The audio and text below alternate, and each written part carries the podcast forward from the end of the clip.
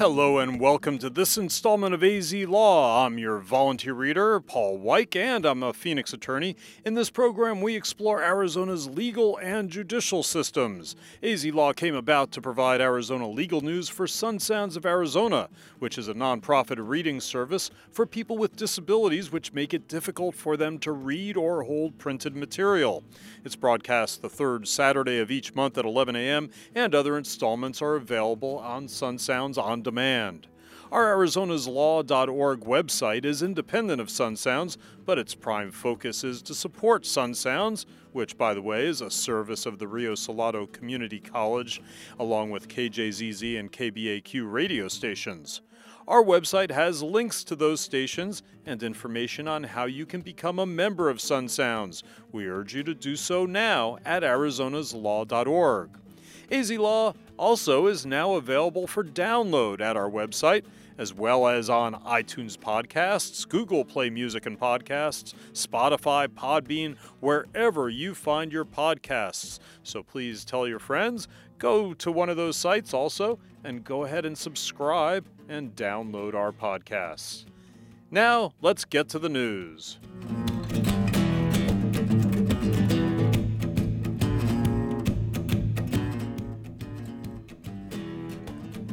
We have lots of interesting articles to get to in this program, so let's go ahead and get started right now. The first one is one that we reported, an exclusive on ArizonasLaw.org The Perfect Storm. Expanded Arizona Supreme Court sets two records in 2019.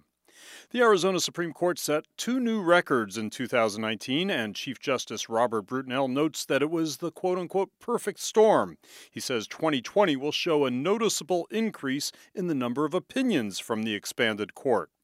The Supreme Court's 26 issued opinions in 2019 are the fewest issued by Arizona's highest court in modern times. Also, the seven justices have not issued an opinion since the brush and nib opinion attracted national attention. That was back on September 16th. Never has the Supreme Court gone that long without releasing an opinion either. So, two records. Brutinel tells our AZ Law that it is a funny set of circumstances that led to the fewer I- opinions being issued. Among the confluence of events was the departures of Chief Justice Scott Bales and Justice John Pelander, the resulting appointment of two new justices who really want the first ones to be good, said Brutinel, and the naming of a new Chief Justice and Vice Chief Justice.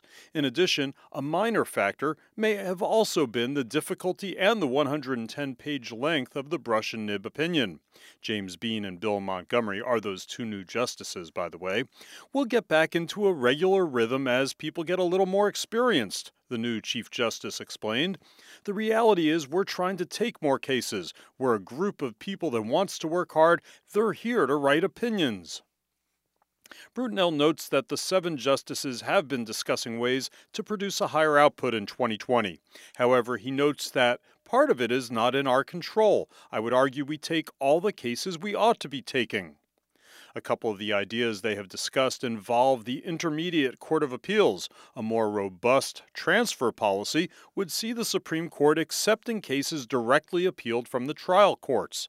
That recently happened in the appeal by Payson Mayor Tom Morrissey. Although that was an elections related case, it could have first been heard in the Court of Appeals. The Supreme Court took the case and issued an order, although the written opinion will be released later this year. Brutinel also tells AZ Law that the Court of Appeals judges do a very good job, and we've never taken cases just to tell the Court of Appeals that they're right, but we may start doing that. Like the U.S. Supreme Court, the Arizona Supreme Court is not required to accept all appeals from that intermediate level.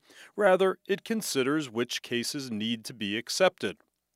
Brutinel notes that there are 17 cases already in the pipeline and predicts that the court will issue around 70 opinions in the coming year. That would set a modern record for the most opinions issued in a year, and it would be more than double the average output over the past 15 years. These two new modern records come against the backdrop of Governor Doug Ducey and the state legislature deciding to expand the size of the Supreme Court bench in 2016 from five justices to seven. One of the governor's key stated reasons for expanding, over the objections of then Chief Justice Bales, was that the court would be able to issue more opinions. In a letter justifying that legislation, Ducey stated that Arizonans deserve swift justice from the judicial branch. Adding more voices will ensure that the court can increase efficiency, hear more cases, and issue more opinions. End of the quote from Ducey's letter. He also suggested that the additional justices would allow for more certainty for the parties to the litigation. Brutinel explains to AZ Law that while he has had nothing he has nothing bad to say about the court's expansion, more opinions does not necessarily lead to more certainty in the law. Rather, having Supreme Court opinions that are unanimous or nearly so lead to more certainty because it would be harder for them to be overturned. When the governor appointed three new justices in 2017, 43 opinions were issued, and there was no gap of more than one month between opinions. The governor's office declined to respond to AZ Law's request for comment. We also spoke with Chief Justice Brutinel about other topics as well, including priorities, legislative and otherwise, in the coming year. We will be on, on next week's program, we will present portions of our interview with Chief Justice Robert Brutinel. Now let's move on to an article written by Paul Davenport of the Associated Press. It is dated January 10th. Arizona impeachment trial judge Frank Gordon Jr. dies at age 90. Frank Xavier Gordon Jr., a former Arizona Supreme Court Chief Justice who drew high marks for how he presided over the 1988 impeachment trial that resulted in the removal of Governor Evan Mecham, has died. Gordon died Monday, three days before his 91st birthday, the state high court said in a statement on Thursday. It did not specify the cause of death. Mecham's impeachment trial resulted in the first term conservative Republicans' removal from office for misuse of public money and obstruction of justice. In presiding over the impeachment trial, Gordon earned the respect of senators who understood that he was a leader, said Robert Glennon, a University of Arizona law professor who has written about the case. He did great, Glennon said. He was a consummate gentleman and he conducted himself in a way that reflected well on himself, on the bench, and the entire legal profession. Paul Eckstein, who was one of the impeachment prosecutors, said Arizona was lucky to have Gordon as Chief Justice to preside over the trial. He was courteous and fair, but also firm, Eckstein said. It wasn't easy to hold everyone in check, but he did. Just a great man for the position who served with incredible class and judgment, said Eckstein. Daniel Edelman, a Phoenix lawyer who in 1988 was one of the judge's two law clerks, said Gordon did a masterful job of educating legislators on how trials are conducted and avoiding the impression that he was encroaching on their duty to judge the facts. He made such an effort to let them know he was going to be fair and impartial, and they all believed it on both sides of the aisle, Edelman said. Edelman and fellow co clerk Frederick Petty wrote in a 2005 article about the impeachment case that, the Gordon each that Gordon each night during the trial had his clerks research likely legal issues that might come up the next day. Gordon was provided a State Department of Public Safety driver during the trial because of death threats. Gordon had been a Mohave County Superior Court judge when Governor Raul Castro appointed him as a justice in 1975. He was the first appellate judge appointed under a new merit selection process that had just been approved by voters. Gordon joined a Phoenix law firm after he retired from the bench in 1992. Survivors include his wife of nearly 70 years, Joan, children Trey and Candy, three grandchildren, 12 great grandchildren. Son Scott Gordon had died previously and memorial services will be held this coming Monday after visitations at the First United Methodist Church in Phoenix and graveside services at noon on January 17th in Kingman. And that article from Paul Davenport of the Associated Press Arizona impeachment trial judge Frank Gordon Jr. dies at age 90. And again, he was the Chief Justice of the Arizona Supreme Court at the time of that impeachment trial in 1988 and I encountered him then. I was a reporter back then before going to law school, and everything that the uh, attorneys quoted in the article said uh, about him were definitely true. He was a consummate gentleman and very good uh, to uh, work uh, to to cover as a reporter, and to be in front of as a as an attorney as well. Although I didn't have that opportunity. Our next article is also from the Associated Press, and this is dated January 9th. Gunman gets life term in Fast and Furious killing of Border Patrol agent. And this is reported by Astrid Galvan of the Associated Press. And here is the article. A man, a man convicted, and there's a typo there, a man convicted of shooting a U.S. Border Patrol agent nine years ago in a case that exposed a botched federal gun operation known as Fast and Furious was sentenced Wednesday to life in prison. U.S. District Judge David Bury of Tucson sentenced Heraclio Osorio Arellanes to the mandatory life sentence after hearing tearful statements from the sisters of Brian Terry, the agent who was fatally shot while on a mission near Rio Rico, Arizona on December 14, 2010. Osorio Arellanes is one of seven defendants who were charged in Terry's slaying. He was convicted of first degree murder and other charges last year after being extradited from Mexico in 2018. Terry's death exposed the Fast and Furious operation, in which U.S federal agents allowed criminals to buy firearms with the intention of tracking them to the criminal organizations. But the U.S. Bureau of Alcohol, Tobacco, Firearms, and Explosives lost track of most of those guns, including two found at the scene of Terry's death. The Obama administration was heavily criticized for that operation. Former Attorney General Eric Holder was held in contempt by Congress for refusing to turn over documents related to the sting. The Terry family has flown from Michigan to Tucson to attend hearings in several cases that were tied to the agent's death. On Wednesday, his two sisters spoke tearfully about life without their youngest brother. Terry was a man filled with so much dedication to keeping our country safe, Sister Kelly Willis said. He lit up every room he walked in and had a beautiful smile, she added. You would think the time lessens the heartache, but it does not, she said. Terry, who is 40 years old and a former U.S. Marine, was part of a four man team in an elite Border Patrol unit staking out the southern Arizona desert on a mission to find ripoff crew members who robbed drug smugglers. They encountered such a group and identified themselves as police. The men refused to stop, prompting an agent to fire beanbags at them. They responded by firing AK 47 type assault rifles. Terry was struck in the back and died soon thereafter. Osorio Arellanes was the shooter that night, but he contends that he did not have a fair trial, and his attorney said he is illiterate and did not understand the proceedings. I feel like my rights are being violated as well, Osorio Arellanes said on Wednesday. The judge rebuked Osorio Arellanes as he handed down his sentence. I think you know what the law is of the United States, but you refuse to accept it, the judge said. In the United States, if you take the life of a human being while committing another felony, that is murder in our country by statute. Five of the seven men charged in Terry's killing are serving prison sentences after pleading guilty or being convicted. Only one, Jesus Rosario Favela Astorga, has not been extradited, extradited or tried after being arrested in October 2017. Tucson Sector Chief Roy Villarreal, who along with about 20 other agents was present at the hearing, said in a statement that the sentencing brought them one step closer to justice. The sentencing brings a painful time closer to an end and serves as a reminder of the grave dangers our agents face in their selfless commitment to the safety of their communities and country, Villarreal said. And that's the end of the article from Astrid Galvan of the Associated Press, dated January 9th. Gunman gets life term in Fast and Furious killing of Border Patrol agent.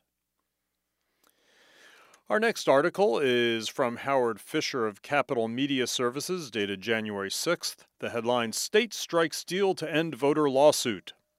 State officials have agreed to alter procedures to ensure that Arizonans who change addresses are not turned away at the polls because their voter registrations have not been updated. The deal requires the Department of Transportation and the Secretary of State's office, those are the Arizona departments, to revamp the procedures used when someone shows up at an ADOT office to update an address. Put simply, any change of address for a driver's license will now automatically update the voter registration records unless the motorist opts out. That same procedure will occur for online address changes. Potentially more significant, any driver who changes addresses with ADOT who is not already registered to vote will be asked to sign up. And in cases of online changes, the motorist actually will have to say that he or she does not want to register to keep that from happening automatically. Attorney Sarah Brannon of the American Civil Liberties Union acknowledged that part of the agreement by the state to do that actually is more than the original lawsuit sought. It instead was focused on those who had already registered to vote. But Brannon said it is consistent with what is required under federal law. Petra Falcone of Promise Arizona, one of the groups that filed the lawsuit, said the agreement is crucial to ensuring that people who have moved get to exercise their right to vote. I'm expecting my early ballot to come in, she said. If it doesn't show up, I'm not going to get my ballot, Falcone continued. I may not even be registered to vote anymore. Until now, a motorist had to affirmatively ask that the char- change also be reflected on voter registration rolls. The result, according to the 2018 lawsuit that was filed in federal court, was that about 384,000 registered voters who updated their addresses with ADOT since the 2016 election were still registered to vote at their old addresses and that's not permitted. The lawsuit charged that violates federal voting laws. More to the point, it also meant that many people were likely to show up at the wrong polling place and be turned away. The settlement filed this week in federal court spells out that any change in address for a driver's license, quote, shall serve to update the customer's voter registration record or register the customer to vote, end quote, unless the person says she or he does not want to do that. There is a similar requirement for those who change addresses on ADOT websites, registering the person to vote or updating the voting files. More practically, it requires ADOT to update its computer database to specifically allow for electronic transmission of the complete voter registration information, including any change of address, to the Secretary of State's office. That upgrade apparently already was in the works when the deal was filed in court on Monday, with an expected completion date of the end of this month. At the heart of the issue is the National Voter Registration Act, which is designed to make it easier for people to register to vote. A key provision says that any change of address form submitted to the state for driver's licenses shall serve as notification of change of address for voter registration. Only if the person says he or she does not want to change voting addresses does the mandate not apply. That language is designed to ensure that the person can vote when he or she goes to the polls near a new address. It also eliminates the problem that someone who has signed up for an early ballot will not get it, as these ballots are sent out in non forwardable mail. In a preliminary ruling in September of 2018, U.S. District Court Judge James Teilborg acknowledged that the system in place at the time at ADOT for address changes for driver's licenses required people to affirmatively opt in to also having their voter reg- information updated, and that was directly contrary to the terms of the NVRA. But the judge at that time declined to order the state to immediately make the changes, saying to do that so close to the November election would cause chaos. And that led to the negotiations that resulted in the deal filed this week with the court. Brannon stressed that nothing in the agreement alters existing Arizona laws that in most cases require proof of citizenship before someone can register to vote. The only exception is for those who vote only in federal races who are entitled under a separate federal law to instead only avow, under penalty of perjury, that they are eligible to cast a ballot. And that's the end of that article. State strikes deal to end voter lawsuit reported by Howard Fisher of Capital Media Services. Well, let's go back to federal court for this article in Out of Tucson. U.S. government will appeal judge's ruling against the Rosemont mine. This is reported by Tony Davis of the Arizona Star. The U.S. government is joining a Canadian mining company in letting the courts know that it will appeal a federal judge's ruling blocking construction of the proposed Rosemont mine. The Justice Department filed its formal notice of appeal on Monday with the Ninth U.S. Circuit Court of Appeals. It's an early step toward challenging the U.S. District Court's ruling that found the Forest Service's approval of the open pit mine, op- open pit mine to be arbitrary and capricious. At issue is Toronto based Hudbay Mineral Inc.'s incorpor- plan to dispose of 1.9 billion tons of waste rock and mine tailings on Forest Service land in the Santa Rita Mountains southeast of Tucson. The mine waste disposal is an integral part of the company's proposal to build the country's third largest copper mine at that Rosemont site, which lies in the eastern Santa Ritas along Arizona 83 highway. U.S. District Judge James Soto in Tucson ruled in the end of July that the Forest Service's approval was, quote unquote, inherently flawed by its failure to establish that Hudbay possessed valid mining claims for those 2,447 acres of public land where it plans to dump the waste rock and tailings. His ruling came the day before Hudbay had planned to start land clearing for the $1.9 billion Rosemont construction project. Under the federal 1872 mining law, such claims are not valid unless the company shows that valuable mineral deposits lie underneath them, Soto ruled. To date, Hudbay has not made that showing. Soto's ruling came in response to separate lawsuits filed by the Tohono O'odham, Pascua Yaqui, and Hopi tribes, and by four environmental groups, including the Tucson based Save the Scenic Santa Ritas and the Center for Biological Diversity. The Justice Department, like Hudbay, made no mention in its appeal notice, which was filed on December 23rd, as to what legal grounds it will cite to challenge Soto's ruling. It filed the appeal notice on behalf of the Forest Service, the U.S. Department of Agriculture, the U.S. government in general, and several federal officials, including Coronado National Forest Supervisor Kerwin Dewberry and U.S. Agriculture Secretary Sonny Perdue. Hudbay filed its notice of appeal on December 20th. We don't comment on pending litigation. Our positions on appeal will be stated in any briefs we file during the course of the appeal, said Andrew Smith, a senior Justice Department trial attorney, in an email to the Star on Friday. Such an appeal notice is a placeholder used to indicate the readiness to appeal, in anticipation of a briefing scheduled to be set later by the Ninth Circuit, said Glenn McCormick, a spokesman for the U.S. Attorney's Office in Phoenix. It's our responsibility to lay out the government position in our brief. It is not something we're going to put in a press release up front, McCormick said. We have to write the brief and research the law, and there's a lot involved in that. Hudbay officials have repeatedly said, as they did in filing their appeal notice, that Soto's decision misapplied mining laws and regulations that have been in place for decades to authorize and even encourage mining activities on public lands. They have not elaborated on that point. Environmentalists have expressed confidence that what they call Soto's well reasoned decision will be upheld on appeal.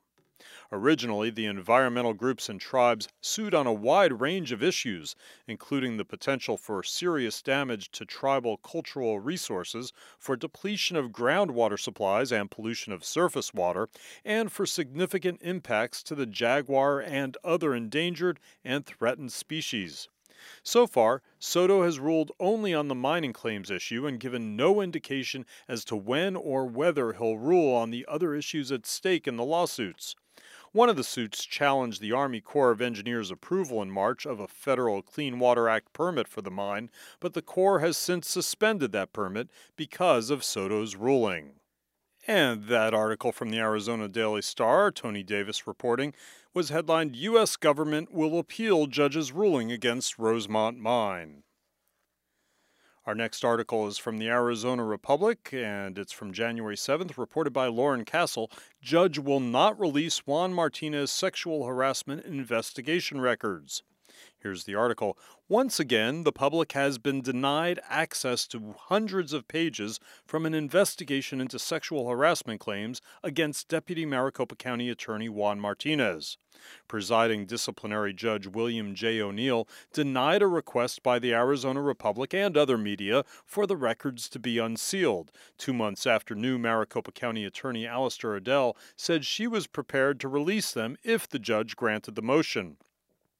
According to O'Neill's written denial, the investigation is a human resource record that the Maricopa County Attorney's Office and the State Bar of Arizona had previously agreed would be sealed.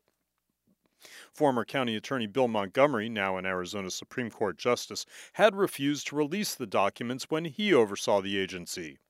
What one tells an employer regarding a human resource issue often requires an openness that is built on trust, O'Neill stated.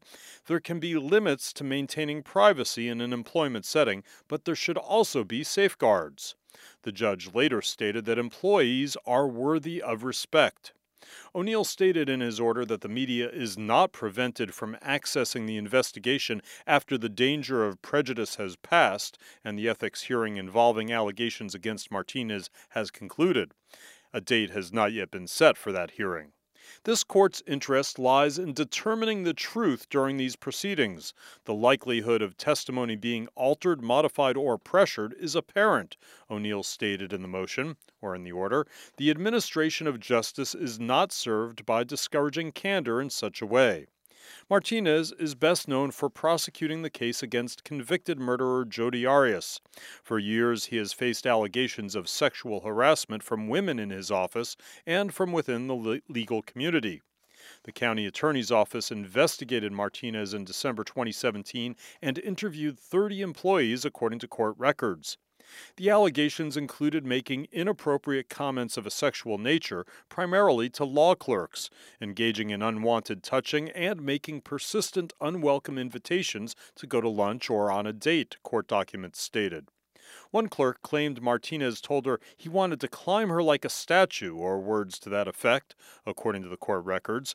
The documents stated that Martinez invited her to Las Vegas and said he could guess the color of her underwear.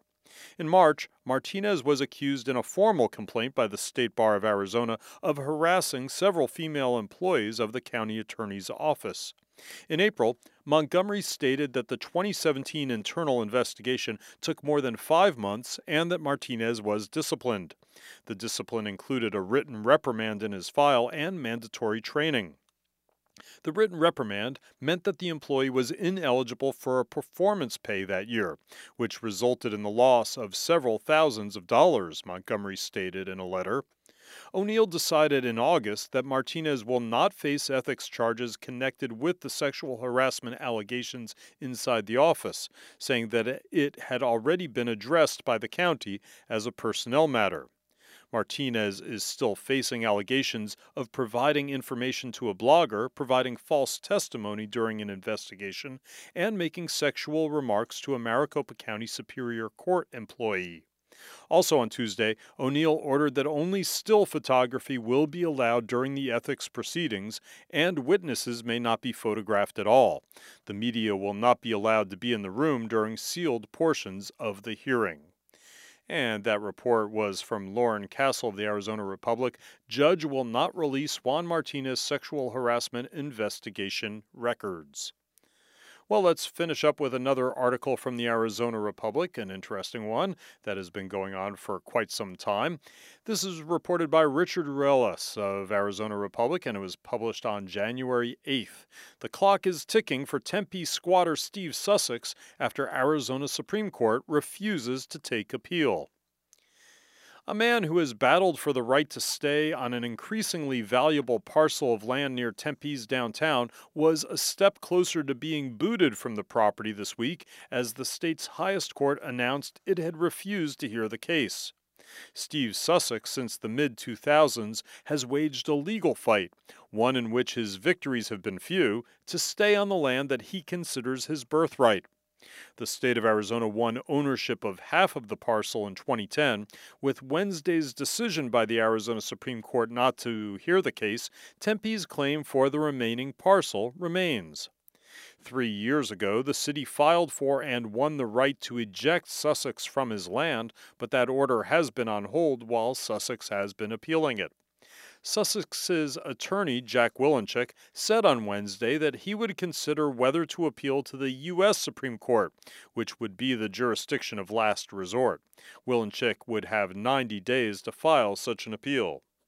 Tempe has coveted the land for decades. The city pushed to claim the land right around the time it flooded the once dry Salt Riverbed steps away from the land, creating the city's signature attraction, Tempe Town Lake. So let me read that sentence again. The city pushed to claim the land right around the time that it flooded the once dry salt riverbed steps away from the land, creating the city's signature attraction, Tempe Town Lake. The most recent appraisal by the county assessor valued the land at more than $1.1 million. The area surrounding the one and three quarter acre parcel located at First Street and Farmer Avenue have filled with eateries, condominiums, and high priced apartments. The Sussex parcel has become an anomaly in the downtown area, a throwback to when the dry riverbed was treated as a junkyard by residents. Sussex, who is a self described junker, has filled his land with vehicles in various states of operation, including a bus festooned at times with colorful graffiti. Sussex, in previous interviews, said he delighted that the views from the pricey apartments nearby include his junkyard. The parcel and its colorful belongings are also visible to riders on the passing light rail trains. Besides the debris, the property is also the site of an adobe home, one of the oldest in the region. Though proclaimed historic by the city, the house has not been preserved in any fashion. Sussex and his family added on to it through the years, and portions of it appear in disrepair. The history of the land and this dispute date back to territorial days and the Enabling Act that was passed by Congress in 1910. That act plotted the mostly vacant land of the Arizona Territory into parcels. Congress intended that certain parcels be held by the territory and eventually the state, and auctioned off over time to raise money for public education. Apparently, unbeknownst to Sussex's ancestors, the land where they lived was made property of Arizona. Sussex first did battle with the Arizona Land Department, which, prompted by Tempe, acted to assert its rights over half of the land. Sussex originally claimed to own the land through adverse possession, the legal term for squatters' rights. Essentially, he argued in court documents that he won title to the land by openly occupying it without anyone taking action to kick him out. Courts ruled that Sussex's pleading of squatters' rights did not apply against a government. In 2010, the Arizona Supreme Court rejected a chance to weigh in on the case, granting Arizona clear title to the western half of the land. The state put up signs declaring the land as property of Arizona and has occasionally stored equipment there. In response, Sussex went on the offensive. He filed a suit against Tempe in 2015, asserting he owned the remaining land under squatters' rights. He lost that case as well. Tempe filed a motion to evict Sussex from the land in 2016. A judge granted the city's rights to remove him, but his attorneys appealed. It was that appeal that ended up before the state's highest court. Sussex's attorneys argued that the transfer of the parcel from the state to the city was null and void because the property was not sold at auction under terms of the Enabling Act. Lower courts had ruled that Sussex has missed his chance to make this argument. Sussex's attorneys, in petitioning for the Arizona Supreme Court to look at the case, argued that such a position set a dangerous precedent. It creates a dangerous incentive for public entities to wait to bring their claims, as the city did here, and an inescapable and unfair trap for litigants, the petition read. It is that question that Wilenchik said might be worthy of review by the nation's highest court. The city, in its reply, said that plain statutory language and court decisions have ruled that actions filed against a public entity must be filed within a year, including allegations that a property transfer violated the Enabling Act. Tempe also asserted that the already complicated deal over the land was even more complicated. Tempe said that it was not clear whether the property was indeed state trust land. The state of Arizona and the Union Pacific Railroad were in a long dispute over whether the property was actually trust land or owned by the railroad under a right of way act. The dispute was settled by money with the exact ownership of the property remaining unclear, the city said in its reply to the Supreme Court. All that was clear, the city said, was that after documents were filed and money exchanged, the eastern half of the land belonged to Tempe. Arizona Supreme Court justices met this past Tuesday to consider whether to take the case. On Wednesday, minutes of that meeting were released with a single word notation giving the justices' answer denied. And that article was from Richard Ruelas of Arizona Republic. The headline Clock is ticking for Tempe squatter Steve Sussex after Arizona Supreme Court refuses to take appeal. And with that, we reach the end of this installment of AZ Law. Remember to listen or download our program wherever you find your podcasts. Don't forget to subscribe as well. And since our primary purpose is to support the important services provided by Sun Sounds of Arizona, please don't forget to go to their website and donate, sunsounds.org. The link is also on our website. We have several plans to grow and improve this program in the coming weeks. Your pro- comments and suggestions to make this program better, always better, are always welcomed, especially since this is a new program. Email me at paul.weich.azlaw at gmail.com, and Weich is spelled W E I C H. Until next time, I'm your volunteer reader, Paul Weich, thanking you for listening to AZ Law.